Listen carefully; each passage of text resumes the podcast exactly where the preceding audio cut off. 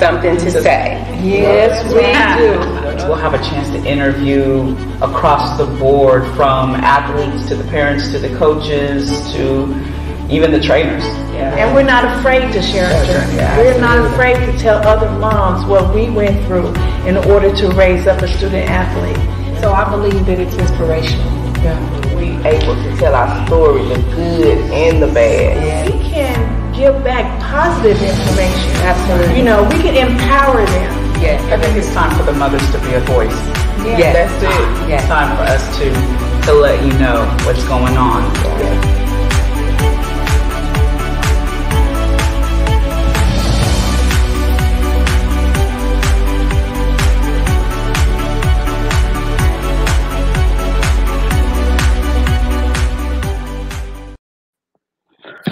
What's up, everybody? This is your girl Shannon at Can We Talk Sports. I am here with my host, Karen.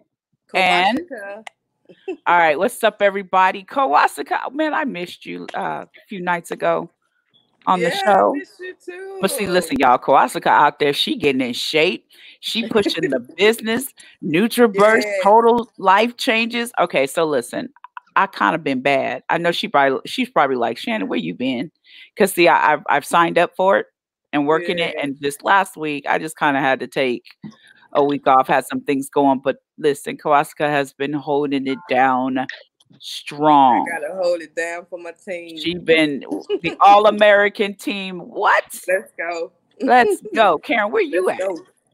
We, Uh, I've been working on my feet. You know, I've been going to the doctor therapy for my plantar fasciitis. I know I'm probably not saying it right. but uh, Shit, I'll make. What did you say? Wait, what did you say it is? Planophantiasis.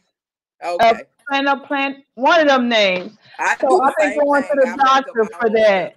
And so I've been, you know, it's just uncomfortable, you know, and so I'm just trying to get it back healthy before I get out there and come and train with y'all. Right. Okay, okay, all right.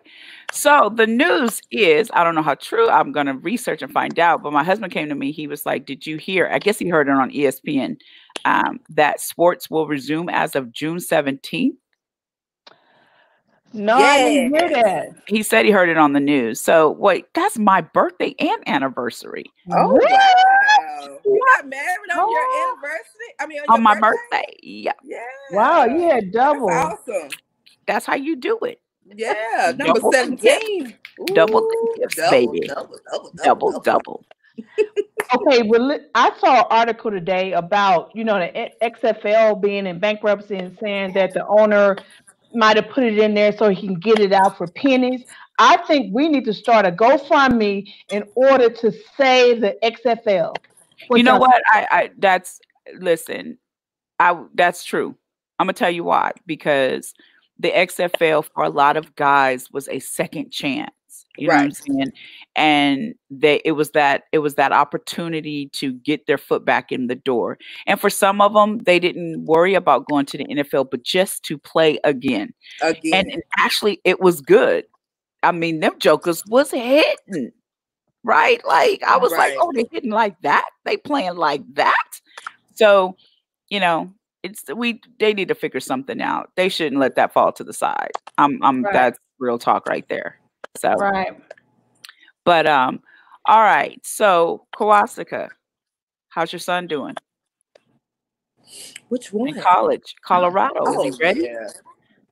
Man, y'all watch my story. I I literally was watching him the workout. Like his work ethic is just up here. And so I, you know what? uh, I got a little challenge, a little sneaky little. He don't know on the down low. Like I'm gonna catch up with him. so we putting out the kawasaka says she gonna catch up with her son i'm gonna catch her up with her son, But That's 21 workout- you 42? ma- Right. ma'am, And I ain't even gonna try to catch up with Jordan. Y'all, that ain't even gonna happen. I ain't even gonna listen. He was working some boys today, and I was like, Lord, don't let this boy kill these boys. Oh my God, he was putting them to the work. You, th- I, well, I probably would have looked at him like, Are you serious? Like, you got to be kidding. You think I'm gonna do all of that? right. Then, I mean, boys they, holding it down this morning. I tell you what. that's crazy because they are when I say they work out ethic, uh, work ethic is off the chain. Like, I mean, you they set the bar high. Like you you gotta go get it and come back with it. Like it's whoa. a determination, you know what I'm saying? Right. Because it, it's it's it's any ball, it's anybody's game right now, right? Absolutely. Because they haven't been to camp. Some of them are just now getting up off the couch. Just just tell the truth. And then there's some that's been working all during this whole this whole time. So Mhm. now, if if things are are officially opening up June 17th, you got to prove yourself. Mhm. You know, Right. you, you got to Right. prove yourself. So I also want to say congratulations to Irisha's son oh, Jordan. Oh, Graduated. Graduated. Yes, congratulations. Look, I seen him grinding. You know what I'm saying? I they, there was a post that's like right after graduation, he was back out on the field running routes. So that's what I'm talking about. Exactly, Yeah. like for real. And and I, and I believe that that's my son is his like his mentor, one of his mentors. He mentioned that one time, and I said, Oh, "Oh, wow. wow. this is a small world. This Yeah. is this is a small world. How we connect like that, you know." Yeah. But yeah, so and then congratulations, because you know my son graduated in three years. Oh yeah, that's Years. right. Oh wow. Oh my God, yes. He's gonna go back for football, but he graduated in three years, guys. Congratulations to our great big, great big. Pat on the back, girl. What? Get, get, get that little mama pat, Yes. like, He, like he was playing. I'm like, oh my God. Wow. Oh Wow. my God. They're out That's- there he doing set it. The bar. He set the bar. He set the bar high for his siblings behind him. Yes, he did. Yeah, yeah. So this is good. All right. So let's move along. We have our special guest coming. I want to call him Coach Lewis. And he has a powerful story, a phenomenal story, a phenomenal journey.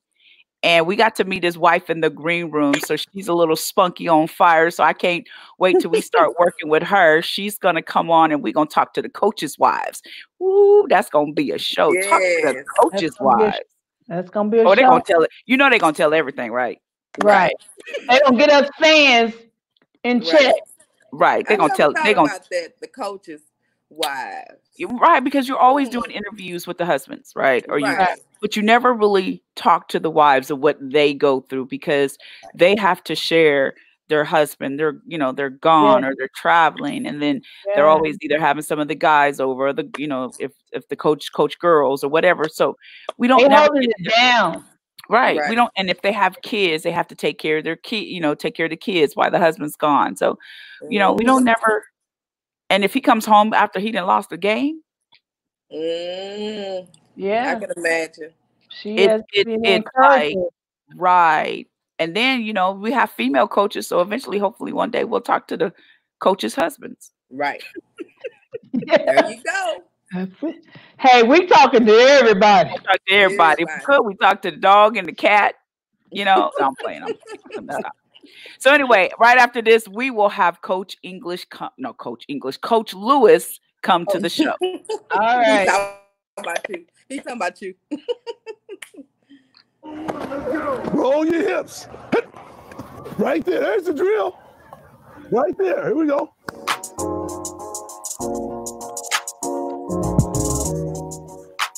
Bend, bend, bend. Right. Pull down. Don't pull him on top of you.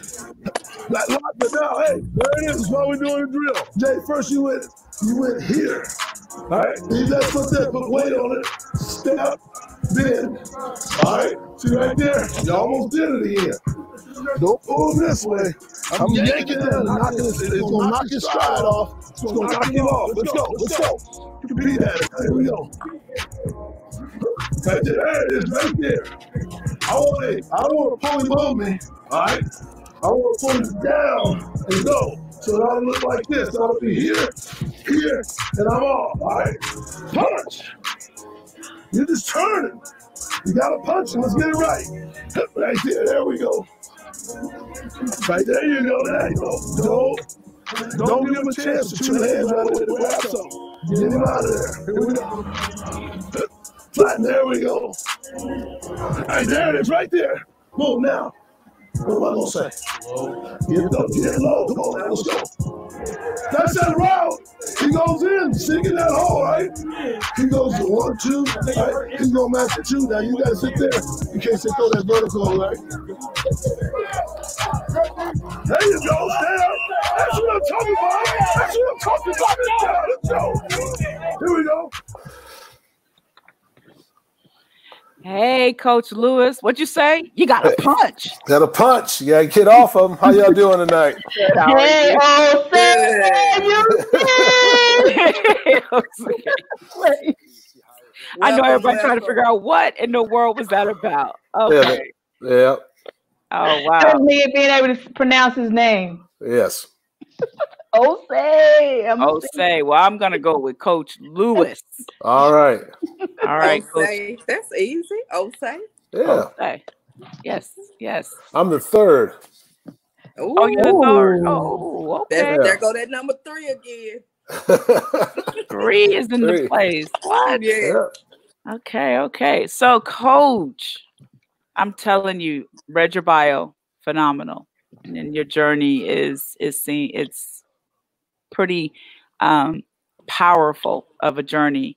I, I actually, when I was watching a video, I really like how you were working with them and encouraging them, and just you seem so very passionate about what you were doing and coaching. So, Mhm. can we start with just how your journey began? Well, I started uh, with football, family wise. I come from a big family. My family's from East Texas originally, and we Okay, moved. Texas. We moved from Tyler and Houston to, uh, to. We wound up in Tucson. So I grew up in Tucson, Arizona, and um, my I have uh, five brothers and five sisters. So there's eleven Wow. of us, and my old my older brother, uh, who's since passed, he was an All American football player. And went to and signed at USC, and then every one of us played football, and every one of us went to college. Uh, I went to Oregon State, played at Oregon State. Uh, after Oregon State, I played in the CFL briefly, and then I played arena football, which right now is in different forms in different places now but I played in the original Arena Football League. And then um, after that, I decided I wanted to get into coaching, you know, because I wanted to be able to impact. I wanted to stay in the game. And also, I found that, you know, as as I grew as a person, I wanted to impact young lives of young men, and especially men uh, of color. I wanted to be a guy and, and be a and be a role model. So I got into coaching. And uh, coaching obviously doesn't make you rich, but it it it it, it was something that fulfilled me. Wow. Mhm. Wow, that's good. Okay, so you went to um, you played arena football. Mhm. Um, how many years did you do that? Four years. I played four years from 88, 90. I played from 87 to 90 with I was with the Chicago team and then my last year I was with the New York team. Okay, and then you went CFL after that. No, I went CFL CFL first. first. And how many years did you do CFL? Uh, eight months.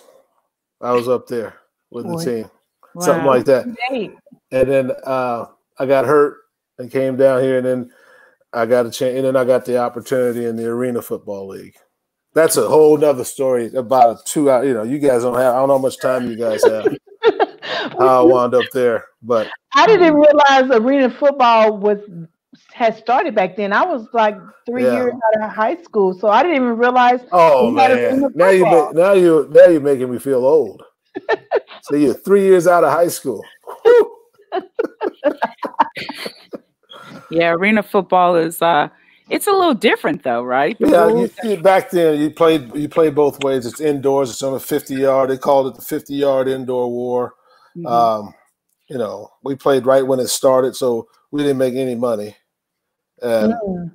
I was it was in the spring and summer, and so I was you know I was able to do it and be a graduate assistant at the in at the same time in the fall for regular football season. So that's kind of that's how I got into coaching, and I got into coaching, and you know, I was at Oregon. I've been uh, you get into coaching, you kind of get on this carousel of you, if you want to stay in college coaching, or even high school now, you're gonna have to move a few times. And so we kind of Wow. got on a carousel and um, I my first job was a graduate assistant at Oregon State.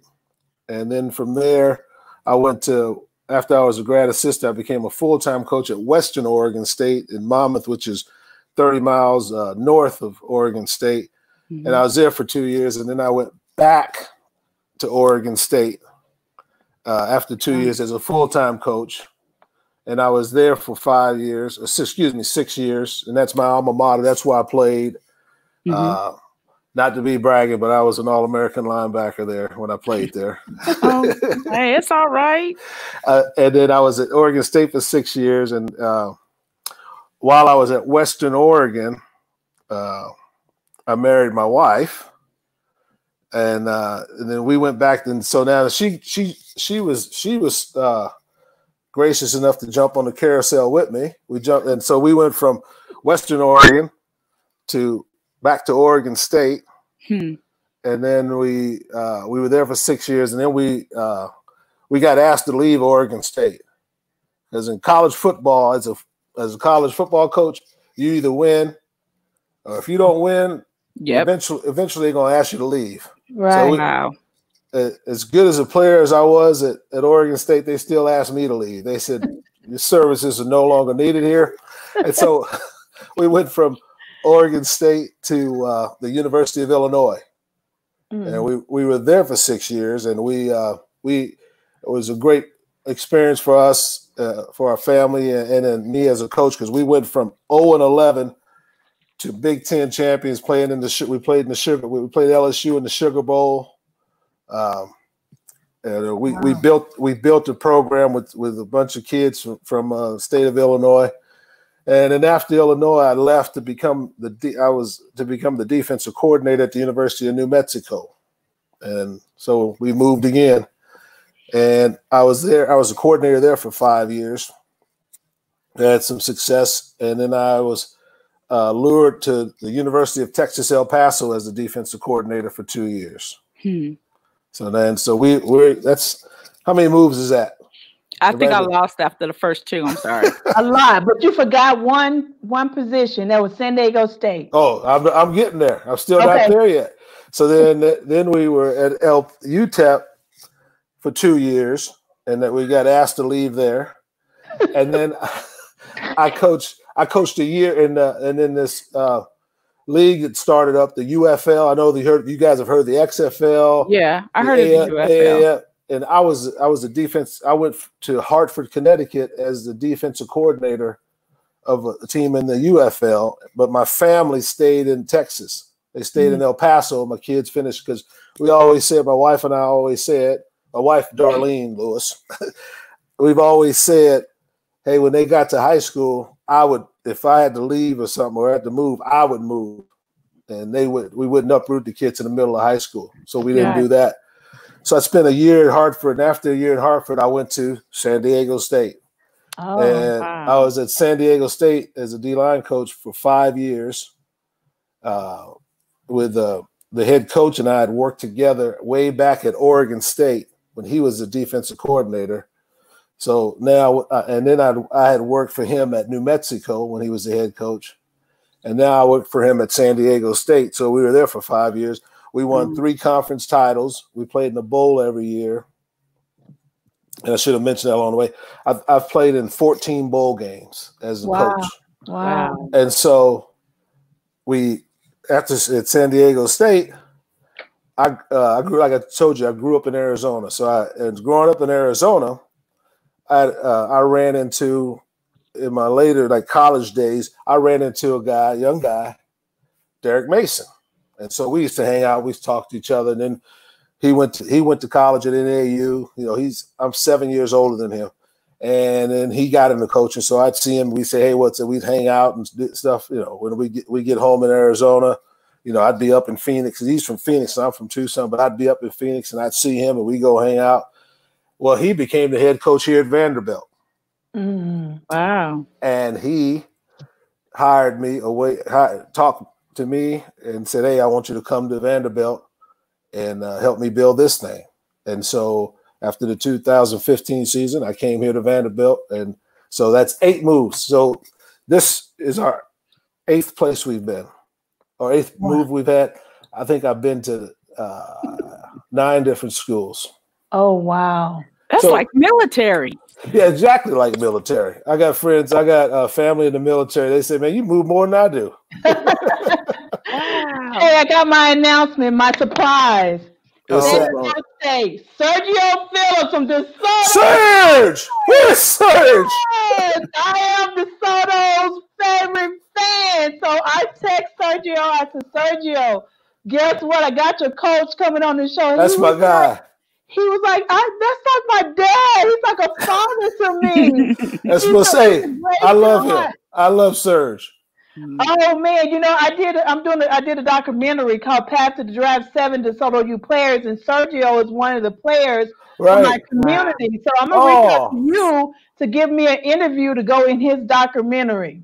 Oh no, no problem. Hey, I, I love Sergio. Sergio was came to me. He was a young cat. We couldn't figure out if we want him on offense or defense, and I finally said, "Hey, I take him." and as you guys saw on the tape, I'm I, hey, I care about my players, and I tell them, hey, I love you so much, I'm not gonna let you get away with that. Mm, so I, mm, I wow. you know, I tell them, hey, look, I'm gonna treat you just like you mine. I like and, that. And mine don't, I don't let mine act a fool. I don't let mine do certain things. So when you do those things, I'm gonna discipline you. Mm, I'm, gonna, I'm, gonna, I'm gonna talk to you like you don't like to be talked to. You know, and I'm and you know, I just have th- certain things with kids, and, and the deal I always tell them, "Hey, I love you, but I mm-hmm. just I just can't I cannot sit here as a coach and say, hey, you know, I'm gonna I'm gonna use you for four years, and then I'm gonna I'm gonna get mine as a coach because I'm gonna get paid, and then I'm and then I have to sit here at home and wonder what Sergio can he handle himself out there by himself? If somebody wow. do this to him you know, yeah, part I of like my that. job, part of my job as a coach, and I always tell, I always tell moms this and and and parents this when I was recruiting them. Hey, when when you send them to me, you send them to me. Okay, mm. I will I will talk to you all day about academics, their behavior and social life, but I won't ever talk to you. We, we won't ever talk football. So don't come asking me. I always tell parents, you know, I'm gonna be honest with you because we we gonna we gonna have a relationship here, right? Right. And part of this relationship, I do the football, and I support you raising them. Right. That's mm. good. I like okay? that. Okay. But I don't like ask that. me why he's not playing because he knows. Because because part of part of why you send him off to college is to grow up and become a man. That's right. right. All right. And part of being a man is he needs to have a relationship with me of respect right. where I respect him and he respects me. So I gotta act so that I get respect, and so does he. And you know, that, and that's kind of you know, especially you know, I think about Serge, you know, how immature he was when I first got him, and then how mature he was when I left. Because I left yeah. one year, I left a year before he was done.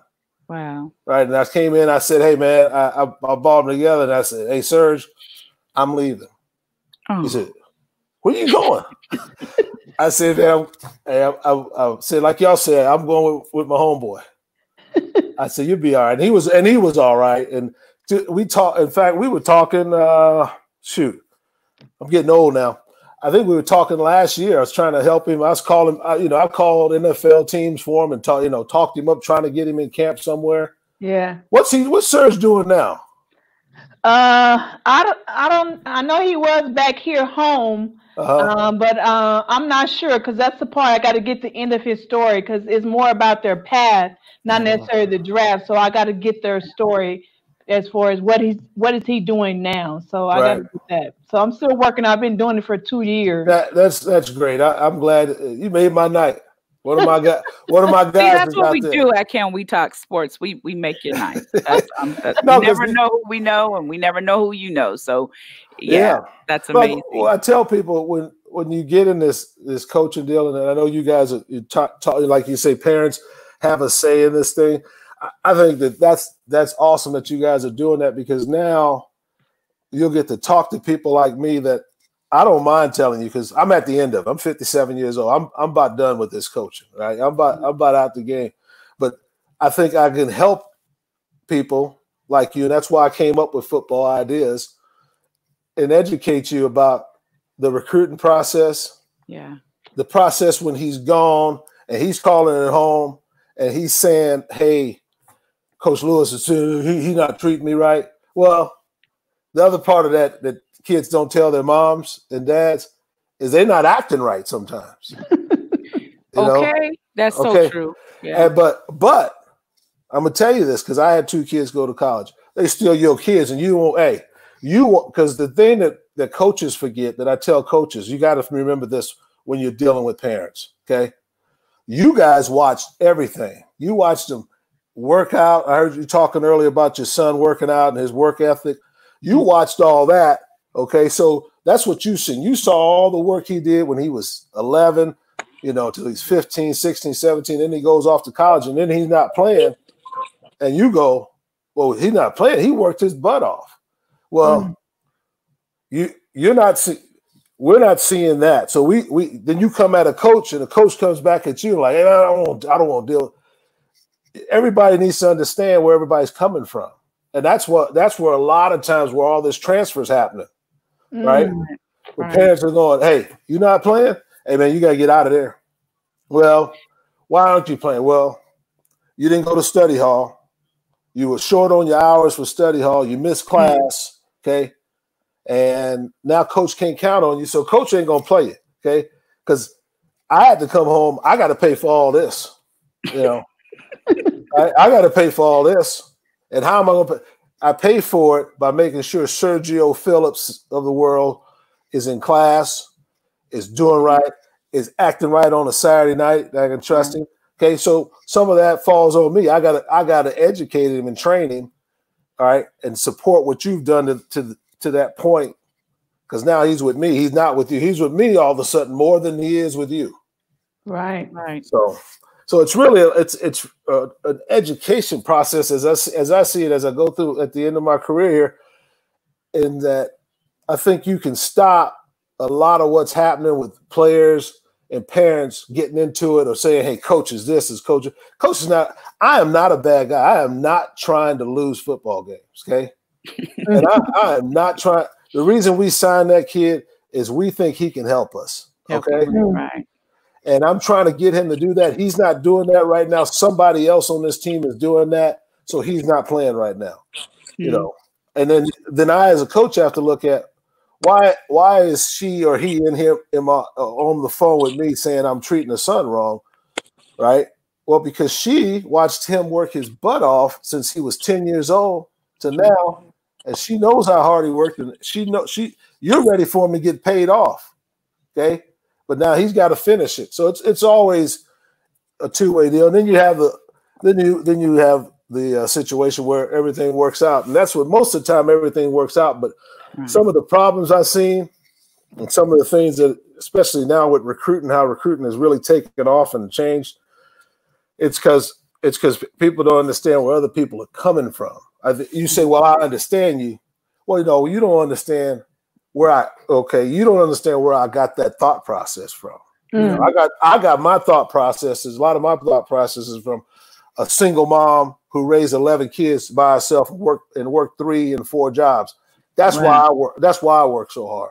Okay. Wow. But you wouldn't know that, and and and that I have no patience for men or anyone that hits that that were to hit or abuse, you know, or treat a woman bad. Woman, right. Yeah, you know, so so when I when I when I when I lose it, and also a mom that if I use the if I use the N word, I get slapped across the mouth. Right. So to this day, I don't use it. Wow. So those are the things that people, you know, I I, am really trying to get that message out to people about and to parents when I get a chance to talk to them. Hey, listen, make sure you understand where they're coming from, and they need to understand where you're coming from. Right. Right. You know, everybody wants to get along. I want to get along too, but at the same time, I want you to understand where I'm coming from. You know, right. it's not a bad thing. To, it's not a bad thing to disagree. So you mean in college, parents come and say, "Why my son not playing?" Well, well, wait, hold on. Now I gotta, I because I'm right. Different parents. So Different yes, I see my kids work out, and I've seen my kids bench, especially my daughter. And Mm-hmm. I've actually called the coach, and I told her thank you. And I Mhm. think she got nervous because it was like, "Did you just call me to say thank you?" I was like, "Thank you for benching her. If if she wants to play, then she'll figure out how to get off the bench." I'm Right. because I understand, you know, whether they get a little smart, a little relaxed. I'm not gonna say why you're not playing my child. If my child is on the bench, it's because nine out of ten is something they did, right? Mhm. And if they're on there, then I always tell them you need to figure out how to get off the bench. So, like with my older son, um, one time he did not pass a class, and that was seventh grade. That joker has never been on the bench since since seventh grade. Here he's 25 playing professional ball. And then my daughter, she got benched her um, freshman year because she made varsity at seventh grade. And so I kind of watched her. I didn't know if she was ready to handle uh, playing varsity at ninth grade. Uh-huh. And so the energy she gave in seventh and eighth grade, she backed off kind of when she got to ninth grade. And the coach didn't understand why. Well, anyway, she benched her. And so she's like, I was like, Are you playing? And she's like, No. And I was like, Why? And she was like, The coach said, I'm not doing this and this. And I said, Well, you need to figure it out. And so I called the coach and I said, Thank you. I said, Because either she's going to step up to the plate or she's Yep. going to ride the bench. And I'm okay with that. I'm not going to come and tell you off and why my child playing? And that doesn't make sense. It's like, really think about it, you know? And so she figured out how to get off the bench and she started playing. And I was like, and I'm the parent, I'll bench you myself. Right, and see, and see, you're the you're the you're like an anomaly. You don't happen a lot. Parents like you don't happen a lot. Okay, and when you know, when they do, you say, okay, you kind of, and then you want to tell you, hey, want you to be tough, but don't, don't be so tough that you know Right. now it becomes it becomes this. I'm gonna show you, and I'm not gonna do it. You know, you get that too, and mm-hmm. and you know, 30, 31 years of coaching, I've seen a whole bunch. Yeah. But that you you you're what what coaches want. You know, I want parents to tell them, hey, guess what? Everything don't work out every time. It it Yeah. sometimes is tough. You have to beat people out. You have to compete to get your job. So me and competing means being on time to training table, being on time to study hall, being on time to class, Mm. you know, being on time to meetings, being on time to practice, all of it, you know, because football players now, they'll get into this. I'm gonna do all my football. They'll do all their football right, and then because I won't play, I won't. If you don't go to class, I won't pay. I won't play you. You know, when I when I when I was Wow. full time coach, hey, if they came back to me, I I don't care. I had I had an all conference defensive end at at uh, Illinois. Mhm. He is a three point something student, but he didn't go to class for a week. Oh, wow. So guess what? You You didn't don't play 'em. play. You- you- hey, Well, it's like a job, though, so- coach. well, that's what that's exactly what I'm It's like doing. a job. You don't show up for work for a week. You think they're gonna pay you? You think you Yeah. still? Matter of fact, you still think you got your job? Yeah, you may not have a job, you may not have a job. and that's what I, you know, and that's what I think as a coach, and all these guys right now they're getting into coaching because right now being a college coach is lucrative money wise, right? Mm-hmm. Right. But I'm hoping these dudes understand you should be getting into coach because you can help somebody, whether they be black, white, or purple. You can help them. Is, is your, Mm. your your objective should be how do I get better as a coach so that I can help this young man achieve his goal? Right. I mean, that's that's that's why I think I've been successful, and I got I got players like Sergio Phillips that uh, when I got diagnosed with cancer, right? You know, I couldn't get off the phone. I couldn't put the phone down because guys are checking on me, seeing if they got to they got to get how fast can they get to Nashville. You oh, know, Oh, wow. that's that's why that's why you should coach. I don't hey, I, I don't I've you know I've reaped the benefits of, of being a coach, but the biggest benefit that I've reaped is the relationships. I was on the phone this morning with one of my linebackers from Oregon State, which is 30 some years ago. I was on the phone with him for an hour and a half this morning, just talking about just this COVID 19. And he he happens to be a, a Trump supporter, and I happen to not be. And we, we discussed that. And, you know, but that's that's why you should be getting in coaching is that the relationships you build and the lives that you can help. Wow. Wow, that's it. That's I like how you said that because that's what me and my husband were actually talking to um our kids about today. It's about relate this well actually last night. It's about relationship, you know, and Mhm. so um during the COVID situation, my son's been training some high school kids until they find out what they're gonna do for the for the NFL. And I'm like, build relationships, you know, really help them because he he didn't go first round draft. He Mhm. went as a free agent. So I'm like, tell your story because Right. everybody doesn't go first round. We always talk about No. that. And so it's like tell your journey and your story. Help these young people become successful. And even if they don't go first round or even if they don't go, still teach them characters because Uh-huh. you're going to need it. Whether you get a job, whatever you do in life, you're going to need it.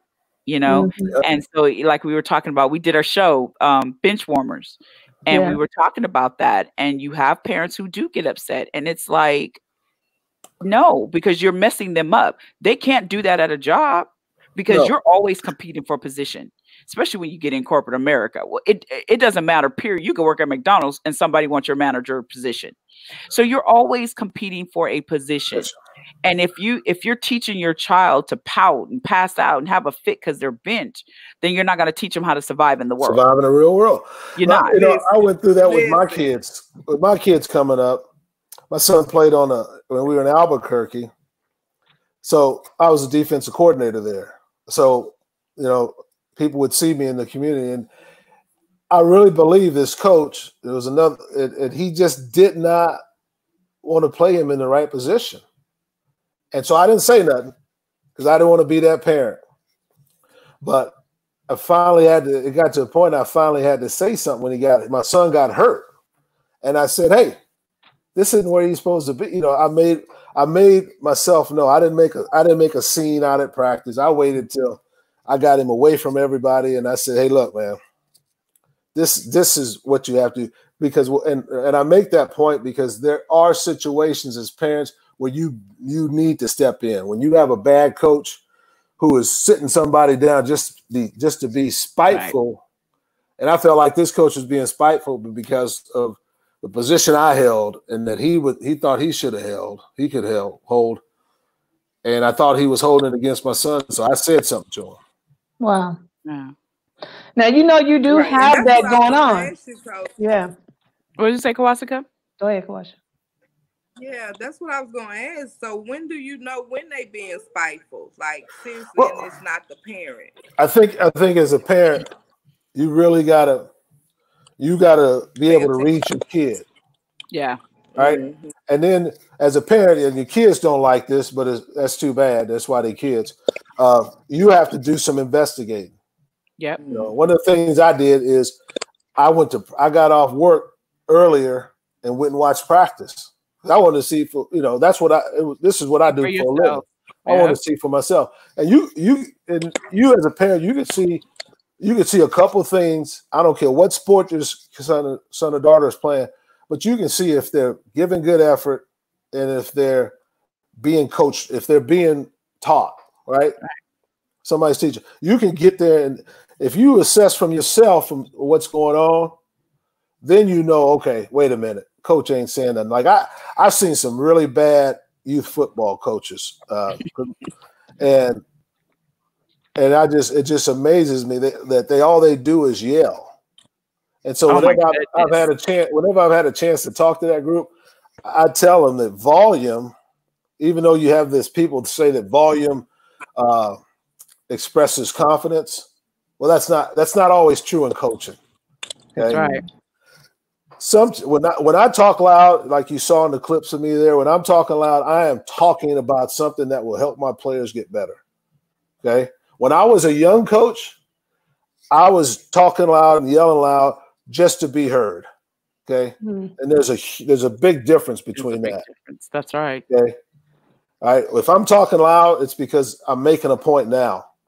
And coaches sometimes these coaches that coach these youth teams and these coaches, some of the and Texas is not as bad because Texas football, I got a lot of respect for Texas. Boy, y'all Texas school football players. I'm okay, so I'm from Oklahoma, but these Texas football players is about it, about it here, man. I'm Yeah. telling you. and so you get better you get a better grade of coach but i think you need to th- those are the things i would look for as a parent you like you you ask how do you know like go out and make sure your your son or child uh, is giving great effort is, is is trying to understand is being is being coachable and then and evaluate the people who are coaching your your, your son it's, it's I, I would do that until if i was a parent i would do that all the way through college i think that's part of the recruiting process you need as a parent before you send your son to to Oklahoma or Texas A&M, you need to you need to evaluate the coaches, the head coach, you know, his position coach, his academic, who the academic people are going to be around him.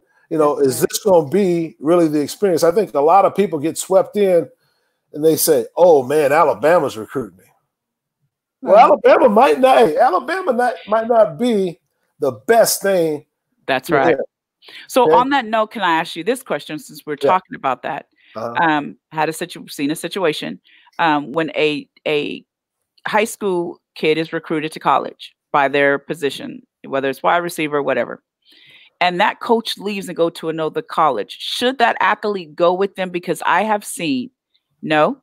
Okay, well, so. Go ahead. No, what, what have you well, seen? I'm I guess the question I asked because that when when um when my son got recruited, um Uh-huh. his coach left, and so I saw the struggle because the new coach came in and the the guys he recruited was he favored them because me and my son had the conversation and I said, okay, this is what you have to do. You have to still show up no matter what. You cannot have a sour face. You still be a team player. You you you tell them good job. I said you still do your job and every time you touch that field you leave your mark. But I knew the fight because the the coach had his favorite that he would bring in and they would they would start over my son. I know he had two injuries, Where did your son play? Oklahoma. Okay. And so he came back strong, but and so with that being, he oh, I said when you're on the sideline, you cheer everybody on. I said I don't care who the guy is that started before you, you cheer him on. You still still, still respect your coach. You still showed up, and because of it, he received two on. We did not know they were watching him. He received two honor awards, the highest you can get as a football player: the Don Key and the um, Prentice Scout Award Right. for See, his character. Yeah, for his character, and that's and I guess that's what I'm I'm always talking about building. I Right. I get it when a when a when I was uh, in college, my coach left. They they got asked to leave, Wow. and so I had a, and so I was my junior year. I was second team all Pac ten Pac it's Pac twelve now Pac ten. You know, I was leading tackler on the team. I was coming back from my senior year, and the new coaches came in. And I was third team on the first day of spring practice. Okay. Wow. And I called my mom. I, uh, my mom, my high school coach, were the biggest influences on me at the, Mhm. you know, at the time. And I said, "Hey, I'm getting ready. I'm, I'm gonna transfer back to Northern. I- I'm getting out of here." I, I did. I, I said, "I'm getting out of here." And you know, coach, you know, coach kind of hurt me out, and you know, but my mother said, "What you gonna quit now for?" That's right. Mm. Okay. She said, "You you can't uh, you can't you can't get you can't beat them." Basically, in her way, her East Texas way, she said, "You can't beat you can't you can't beat nobody out. Them boys better than you." Wow. And so, I think when a coach transfers, Mhm. that's that's an opportunity. That's an opportunity. Like your son took that as an opportunity. It was an opportunity for your son to grow. His character Yeah, grew. His, It- it his grew. character was huge now. It grew. uh, Okay. Oh, tremendously. he he and so and that's how when I at the time I didn't know it, but my character grew because I just said, "Hey, I'm gonna I'm gonna do the best I can do," and then you never know who, who's watching. So I got I got elected captain. Okay, after after about five six practices, I was back to you know my spot because Wow. I just I just just worked at it like your son did. I just worked at it. I didn't worry about no one else, and that's what happens to players. They say, "Okay, well he left, and he's gonna get his own quarterback." Okay, well, coaches are human too. Okay, Mhm. so quarterback, and it happens mostly with the quarterback position. Yeah. They say, "Well, new coaches coming in," and uh, well, what if you say, "Hey, new coaches coming in. I got to learn the playbook, and I'm a, I, I plan on being the starter, and I plan on competing with whoever they want to bring in here.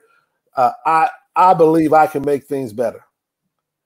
But but players don't. We don't because and, and I say that now because I'm I've got a ton of experience and I get it. Players don't get it, but as parents and as mentors and people who are in their lives, they people got to do a better job of, of telling these kids this this generation because everybody you right now everybody's transferring. Yeah, they are. Right. I've seen a lot of transfers. Have Oh, you, yeah. Aaron? Oh yeah, you look at the the transfer portal, you know, which we look at. You look in there and there's quarterbacks because they're freshmen.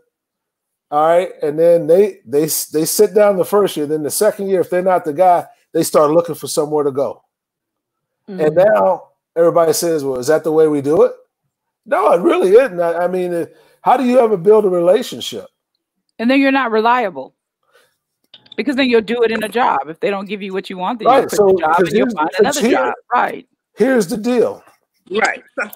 if you don't, if you take a job as an accountant for a firm, and then and you're the head accountant, and then they bring an assistant accountant in, and you don't like it, and that assistant passes you up, whose fault is that? It's your fault. But they don't think that way. No, because the, especially in, in sports, if they were trying to, it's easy to quit and move and maneuver and go to another team. Then you Right. know they're going to do it all their life. The You know, whole like, no, okay. the, the, I have an uh, hey, like Bernie Mac used to say, we all got family, right? Mhm. I got a nephew that's that was he would have been the best player. He would have played in the NFL. Okay, but soon as things got hard, he he didn't want to do it. He's all he's all American junior college player. I got him into junior college. I'm I'm getting I'm trying to I'm getting ready to sign him and take him to Oregon State with me, right? But it's he had things academically for him got too hard. That's too hard. I don't want to do that. So he didn't do it. Well, they start. It's it's amazing, huh, Karen and Kawasaka. They start at a young age with the kids, the little league teams, right? league So teams. little moms get, and and I'm you know I'm not gonna be. I'm okay. I'm gonna try to keep it together. I'm gonna, I'm gonna keep it together. But you get those moms who bring their kid, and I mean that kid is decked out with all the latest cleats, the latest arm. I mean he, you know, little Johnny is the man. And the minute the coach deals with little Johnny's attitude, right? Mom's like, I'm out. We're going to another team. On another team. You're gonna mess little Johnny up because then when he gets to high school and college and he brings it and the coach check him, what you're gonna do? Take him out of high school and move him to another high school, which some of them do. But it, it I've, I've seen it start at a young age. These and their mom and it's and it's a lot of moms that are younger and single. Yeah, And I mean, and they put this pressure. pressure that their little Johnny's going to take them to the league and buy them the house and the cars and the lifestyle. So if you don't play little Johnny, we're gone. It's like, wait, wait, little Johnny got an attitude. He telling, he telling you off. and the coach see it, right? I've seen him like tell their own mom off, right? The Oh, coach yeah. see it. The coach is I- trying to discipline him. And then you get bad. I disciplined I the don't know where y'all. I don't know where you- Shannon you came from, but baby, the coaches didn't play, the parents didn't play. We didn't play none of that. I just Yeah. thank God for I've the seen it. Shout out to Coach I see Greg, that. No, I know exactly what you're and talking Coach about. Sherm. If y'all ever watch this uh, Pleasant Grove Falcons, I just gotta stand up for y'all, baby, because I let them, you know, discipline whatever they had to do for mines, like from from four all the way till they left little league. Like we just we just stayed in our place. Parents stayed in their place. Coaches stayed in their place. And the crazy part, Coach Trent, he screamed, but he like like Co- uh, like Coach said, he screamed with a purpose. Basically, I don't know what. Listen, this Coach, little I, mean, I, but you know what I'm talking about, right, Coach? Yep. Old school. Seen it. Oh, we did. But see, those, those Kawasha, those those old schools that you talking about, them also the same cats you watching on Sunday. Those guys playing mean? on they playing in the NFL because because of parents like you that said, "Hey, you better listen to the coach." But Yeah. that's what I'm But, saying. but, I'm, but I'm, Right. what we're saying is there's less there's less and less of you. there's less and less. You don't see it as much, and No. and it's it's kind of like even though mm, it's funny because my son, we were like, okay, you're gonna go first round draft. We had this vision, so but I yet I always had a plan, a backup plan. Okay, if you don't, then what's the next step? So anyway, he went free agent and he still made it to the NFL. And and I see the fight to just to make a team because now that's a whole nother level, right? Because it's political, you know, and if you don't have enough film and enough numbers, but I still see him work his heart. And, and even he's played for like three or four different teams. And even when he would leave, the coach would say, You are the hardest worker. I, we want to keep you, but it's political. You know, you don't have a, you didn't have enough numbers from when you played at OU, which he tried to, but he dealt with the overlooking.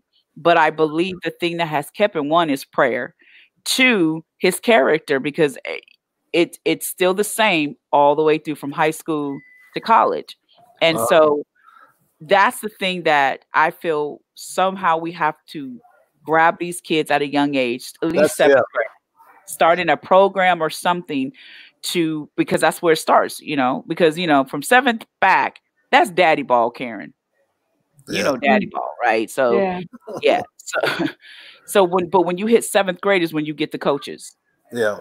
and now they're like so where, where your son was the man from second grade to sixth grade now he's here he's not the man he doesn't know how to handle it the Right. mom doesn't know how to handle it and some dads don't know how to How handle to it handle it. No, but the, that- coach, the attitude and but they're trying to fix it because they know he's really good but they're trying to like let me help adjust this attitude because if we don't he's gonna he's gonna destroy himself later in life yeah. but And- parents get mad about of- it Yeah, parents get mad, but and part of that for the players is they look at the, the- they look at okay, for example, what was the deal was just just just on about Michael Jordan, the last dance? yeah.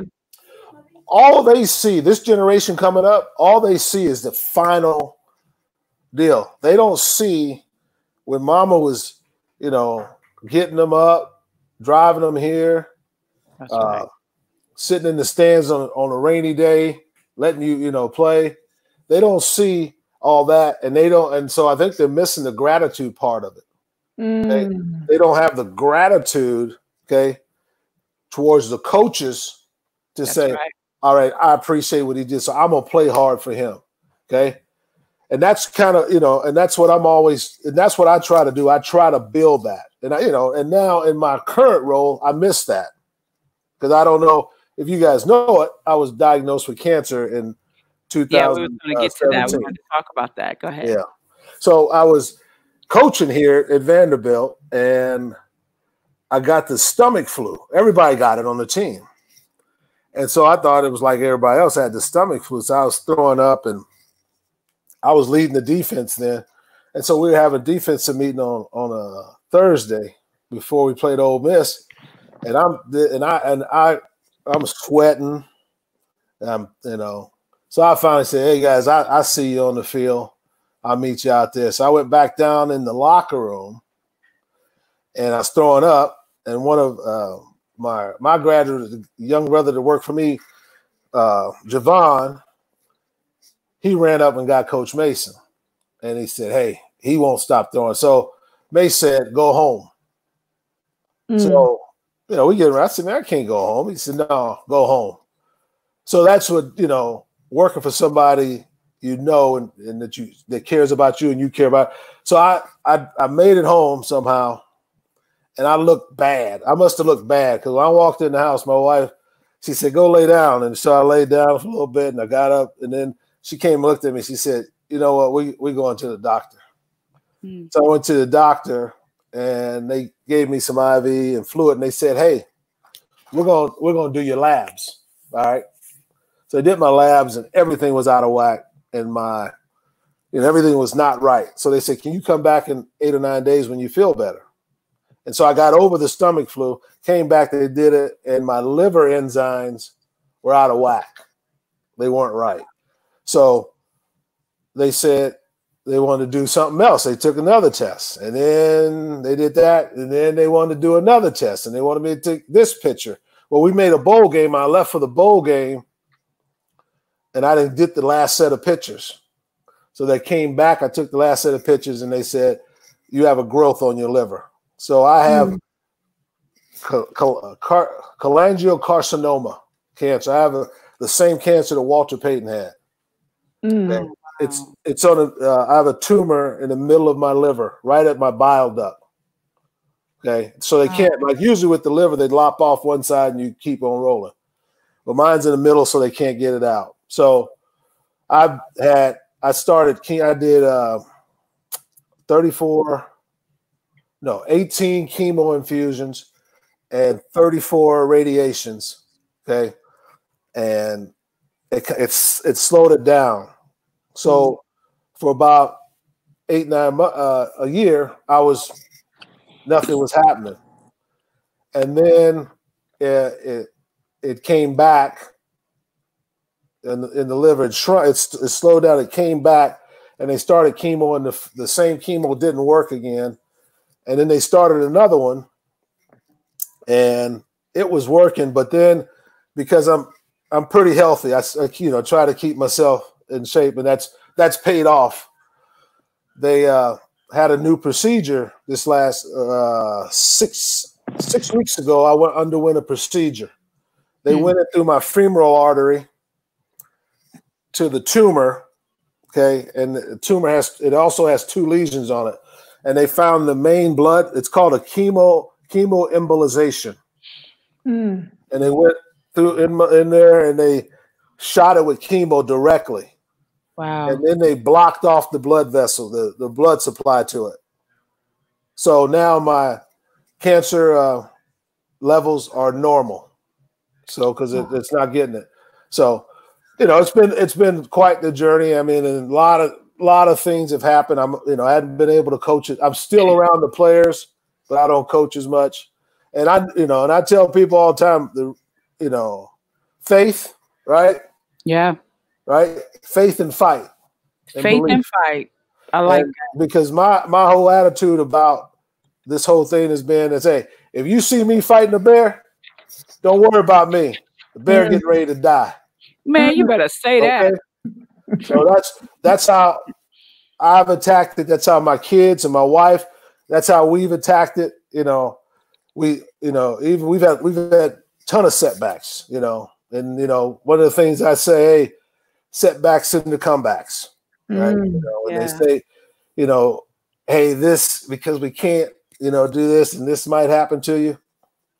Hey, hey, I was raised in the uh, Baptist church. Okay, I'm still in the Baptist church, and I really believe God has a plan for me. Yeah, okay? yeah. And if He was going to take me, he'd he'd he'd he'd have done it when I was out there trying to be a gang banger when I was, you know, 11 or 12 years old. you know. Wait, coach, did you say you was trying to be a gang banger? Oh yeah, I thought I, I would have never guessed that for nothing in the world. Oh, I thought I was gonna be a gangster. Yeah. I did too, coach. I hey, did too. Oh, I'm gonna tell you, hey, hey, I'm gonna tell you what. I'm gonna tell you why our gener people, little older people, why we don't get caught up in all that stuff you know what? You know what stops all that? What? Whoopings. Whoopings. oh, I hope my husband ain't watching this show. hey, you catch a. He hey. will say it in a minute. He said, "Let me tell you something." He, hey. oh, his story is so funny because he said his mama would line them up and whoop them before they go to church. And so he's like, "Why are you doing that?" He, she said, "Because I know you're gonna act up, so I'm gonna catch you yeah, now." Hey, you don't act up in church at all. She no, my, he said, he said, baby mama will whoop us. We we ain't oh. even out the door. Pop, pop, pop, pop. And he would be like, Why are you whooping us? Because I know you're gonna act up. So I'm gonna catch you before you act up. Do you no, we, know? He said even his brother to this day will sit still in church and won't even go, just won't even move. You think I chew gum in church? No, you probably don't. You bet you, you. Hey, that's I, I know my grandma used to do that. She hey, my mother, we we we would get. I got a whooping because I was bad when I was a kid. if you have, you ever met my sisters, they tell you I was bad. So I got a whooping. I got kicked out of elementary 15 times before I got through the sixth grade. I got asked oh. to, they, they, sent me home. I, and then they figured out, hey, he might have some behavioral problems. and my mother said, no, he don't have no behavioral problems. She said, I'm straightening it out. And they, by the eighth grade, I was straightened out. Because I'd say, man, I'm tired of getting whoopings. She would make you go, she make you go get a, a pomegranate. We had a pomegranate tree. That's what I was gonna say. You remember? So you had to go get the switch. I had to go get the switch. I, but that's how stupid. But that's how stupid you are when you're young and you think, hey, you know, you know, you you out, you out when you ain't supposed to be out. You don't talk back to the teacher. You don't you don't try to ditch school, and you know you ain't got nowhere to go but to that house, and you know you don't get a whoop. Scared to go in the house. But that I'm gonna tell you something. After a while, you start saying, "Hey, man." Like cats would come up to me in high school and say, "Hey, man, we finna go over here and smoke this reefer and to do this," and I say, "Hey, man." I'm not taking another You beer. you know, Mama was gonna find out. Yeah, I knew she was gonna find out, and I just say, "Hey, I'm not. That's I'm good, man. I'm I'm sticking with." And then she had given my high school coach permission to do whatever he wanted to do. And yeah, back then you could, because now you. you Oh yeah, can't. you you Yeah. can't you can't you can't look at your kids ro- the wrong way. My husband said his mama got a job as a hall monitor. Oh, That's sad. I said, "Oh, dang, play. your mama just as bad as mine." I remember I went out one night. I thought I was grown. I think I was about 17, 16, 17. And I uh, came home late. And where and the where our house was, right? There's the front door, and then counter uh, by the door is the bathroom window, so you can open it. So I'm out there. It's two in the morning. I'm scared now because it's late. I'm knocking. I tried to get in. She put all the locks on the door. You know, back in the day, mamas had Yep. all the locks, All right? Locks. full she locks. opened the door. She opened that window. She go, "What you want?" I said, "Mama, let me in. I'm scared." Oh, She said, "You didn't think about it when I told you to be home by twelve, and it's two o'clock." I was Right. like, right. "Mama, let me in." Yep. That's. Girl, she must have stopped. Broop, slammed it, and I was standing outside. I was so scared, y'all. I tell you what, I never It's came in the house late again. Yep. Mhm. Yeah, I remember taking my mama car at 15. Ooh, You took the car. Ooh. yes, I wanted to drive early. early. I, I had somewhere to go. I don't know where, but I had somewhere to go. And when I came back, I was on that flow. I I tell said, dang, you about to slam me. Yeah. no, hey, my- my mother used to. She would. She would. Uh, you know, she raised all them kids by herself, and she had she had no problem. The cl- closest thing to her, you might get hit with. So, but no, let me get back. I'm sorry, I got off course. So now, so now I, I am, um, I'm the special assistant to the head coach, and uh, I'm cancer fr- right now. There's no cancer in my body. They can't operate. They can't remove the tumor. Amen. But as right now, uh, my cancer numbers are good, and uh, we're trying to get back to work. But with this pandemic, you know, I tell people I'm just a. All these people tell me, "Oh, it's just like the flu." I'm tell you, I'm staying in this house. It, I'm not. I'm not letting the flu knock me down. Oh, So Right. you know, and that's you know, especially you fighting something that nobody knows nothing about right now. yeah. So, so right now, that's kind of where where I'm at with it, and and I'm you know I'm with I'm with I'm I was with gonna coach, you're assistant to the head coach. So are you the one sitting up in the um in the uh what is Box? it?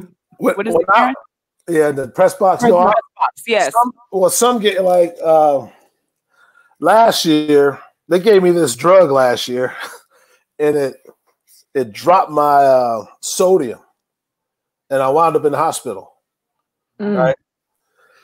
So, but I got healthy enough for the first game, but but I'm usually on the sideline now. But Mace made me go up there. But when I was the defensive coordinator, I was always up in the box. I stayed up upstairs. But but now NCAA's got so many rules about who can be in the press box, how many people can be there. So now I'm on the sideline. Are you on the sideline? Yeah. Yeah. So with this COVID, um, how do you think things are going to turn out right now for for college ball? When do they see themselves come? Because we usually ask this question um, with all of our guests that are coaches or Yeah. athletes. my my hope is that I think the longer I think if we'd have quarantined a little bit longer, okay, we'd have better answers. But since we now we're jumping out of there, I'm hoping that like here at Vanderbilt, they said the SEC said we can go back in uh, June. We can start returning back June 8th. Well, we're we're going to bring kids back in flights. I was talking. Uh, in fact, I was on a Zoom with, with Derek this uh, this afternoon. We're going to bring the kids back in flights. All right, we're not going to bring the whole team back on June 8th. We're just going to bring them back in flights. And right now, the NCAA is planning on us playing regular games. I think, and I don't know. Uh, this isn't this isn't anything official. I would think that they're going to uh, keep the stadiums empty or half empty. Okay, because it makes no sense if the virus travels person to person to put our stadium holds 45,000. It makes no it makes no sense to put 45,000 people shoulder to shoulder plus the players plus the people who the game management people. So I think the crowds are and I've heard that the crowds are going to be limited. Okay. Another thing I heard a while back and I, that if if they can't control it is they may have a, an abbreviated season where you just play conference games. Okay. Mm-hmm. Uh, but I re- I think, but I think the number the plan that they they're talking about is I think we're going to bring them back in June and let them go to summer school, let them train, and then in August I think as, as they get more information about the virus, we'll, we'll get more information about what we'll do. But I, I I think it's crazy, you know, when you sit there and you watch the president and other people try to say, "Well, we're going to do this, we're going to do that." No, you you're gonna do what the virus says, and you know who's controlling the virus, right? God. So you're gonna do what He says. So we're gonna do what the virus tells us. And the end at the end of all this, everybody's got all these solutions and questions. Hey, I think the best course of action is the one they're taking now. Okay, bring them back. Be cautious. Take temperatures. Let them in the building. Let them go to. They're, they're going to summer school online, and then in August we go to camp. But, but by August, we'll have a lot more answers, right? Mm. And right. that's that's where I think everybody's missing the boat and all these. And I get it. The economy has to do this, and all people unemployment and, and those type of things. I get it, but it won't make no difference if you're not here. Right. You know, and everybody right. everybody keeps talking about, well, we got to do this because we we got to get the economy going. Yes, we got to get the economy going. But let's only get it going with things like this, right? I ain't affecting you guys, right? Talking right. loud and stuff. I think I think I think we can we can uh, live with that. And then the things that we can open, let's open them. But college football, I think, is is gonna is gonna move cautiously and slowly towards a regular start of the season. All right, with because they don't what what they don't want to do the one thing they don't want to do is start and then have to stop again. Yeah, I've heard that. And I and, and that and I don't know on the high school level. I hope they're taking the same precautions, but it just seems like the all the conferences in the NCAA are being really cautious. Taking, I mean, okay, we're going we're going to try to move this thing as normal as we can, and fix the things that we have to that no longer work you know, with with uh with dealing with this uh virus. It's scary. Yeah. Aaron, you got a question? No, I was just uh I just appreciate your wisdom. I mean, you uh you've been a player, you've been a coach. Uh, if I had one more question to ask you is, you know, um you see kids that are constantly trying to make the NFL and you know, at what point do they would you advise them to say, hey, maybe I should have a, a backup plan? I think they should have a backup plan while they're in college and graduate. High school.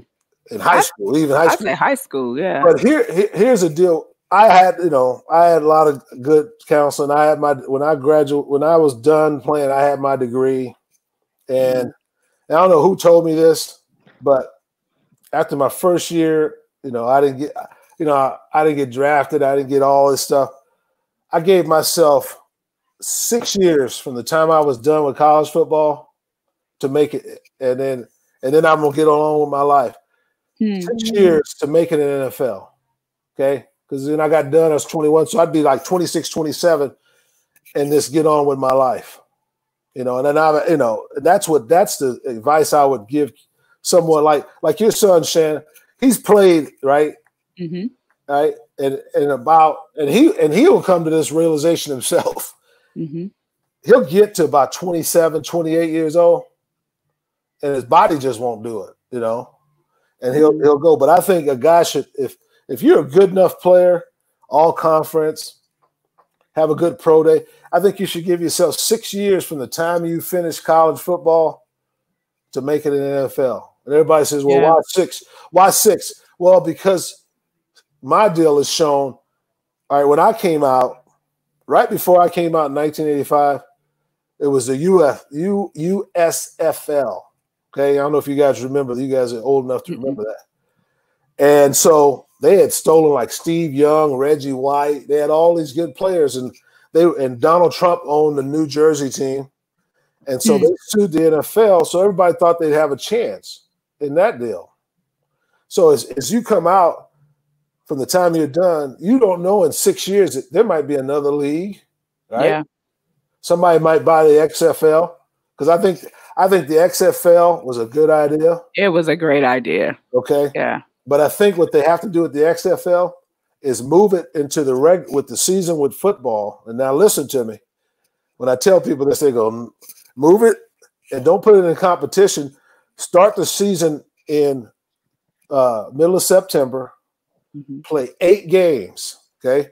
Because in November, when the NFL still has uh, five or six games left, they're looking for players all the time. They're, they're- All the time. so now, That's right. and, and the only reason I know this will work is when I coached in the UFL, we did this model. We played within the season, and of our uh, 53 man roster, we had 28 players signed with the NFL at the end of our season That's right. Mm. because we played within their season. And what it is is NFL they they have to go sign guys on the street because they, they can't hold a bunch of guys like colleges do.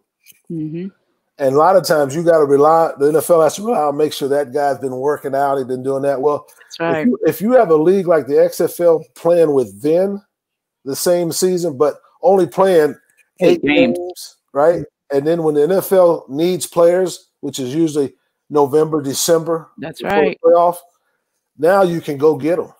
And, the, and Yeah, because I started calling because I saw that, that's how Jordan got on a couple teams um, with the right, 49ers. they called him in It was what, two games October and before November. it was over, and Right. they called him. Yeah, hey, I promise you, he liked them two checks. yeah, he sure did. because it, it becomes it starts to become as a pro football player it becomes about one thing after because is it is a lot of money out there right Right. and if your body can make you that kind of money i think you give yourself six years to do it. Because after six the reason i say six years because now you'll head into your 30s and the NFL, they'll start saying you're old. And And it all depends on the position, right the position. right? So I mean, like a kicker, you can Mhm. stay there for a while. I mean, because all you do is come out, kick, and so Yep. you're you're pretty safe. You know, um, it all depends on the position, but running backs, wide receivers, they their their time is is short. So yeah, yeah, and your body goes through so much, especially being hit a lot and Yep. and tackled a lot. So yeah, so Kwasika, you have a question?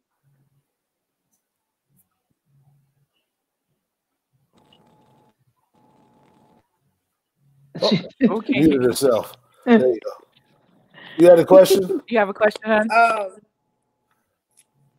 I did, and I forgot.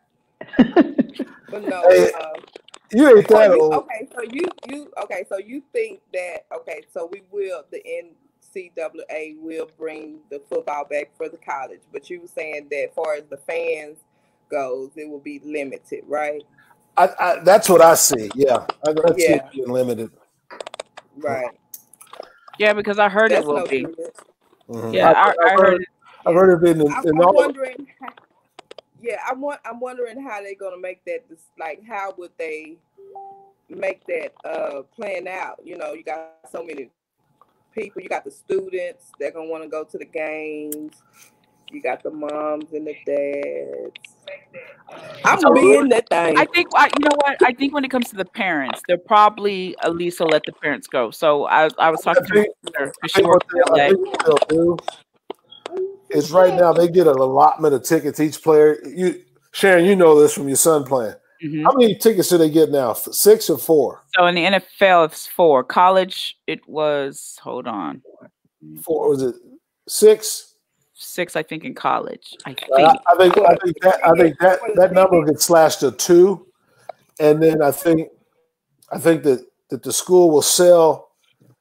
If they got a hundred thousand seat stadium, I think they'll they'll sell thirty thousand seats, and then they'll they'll.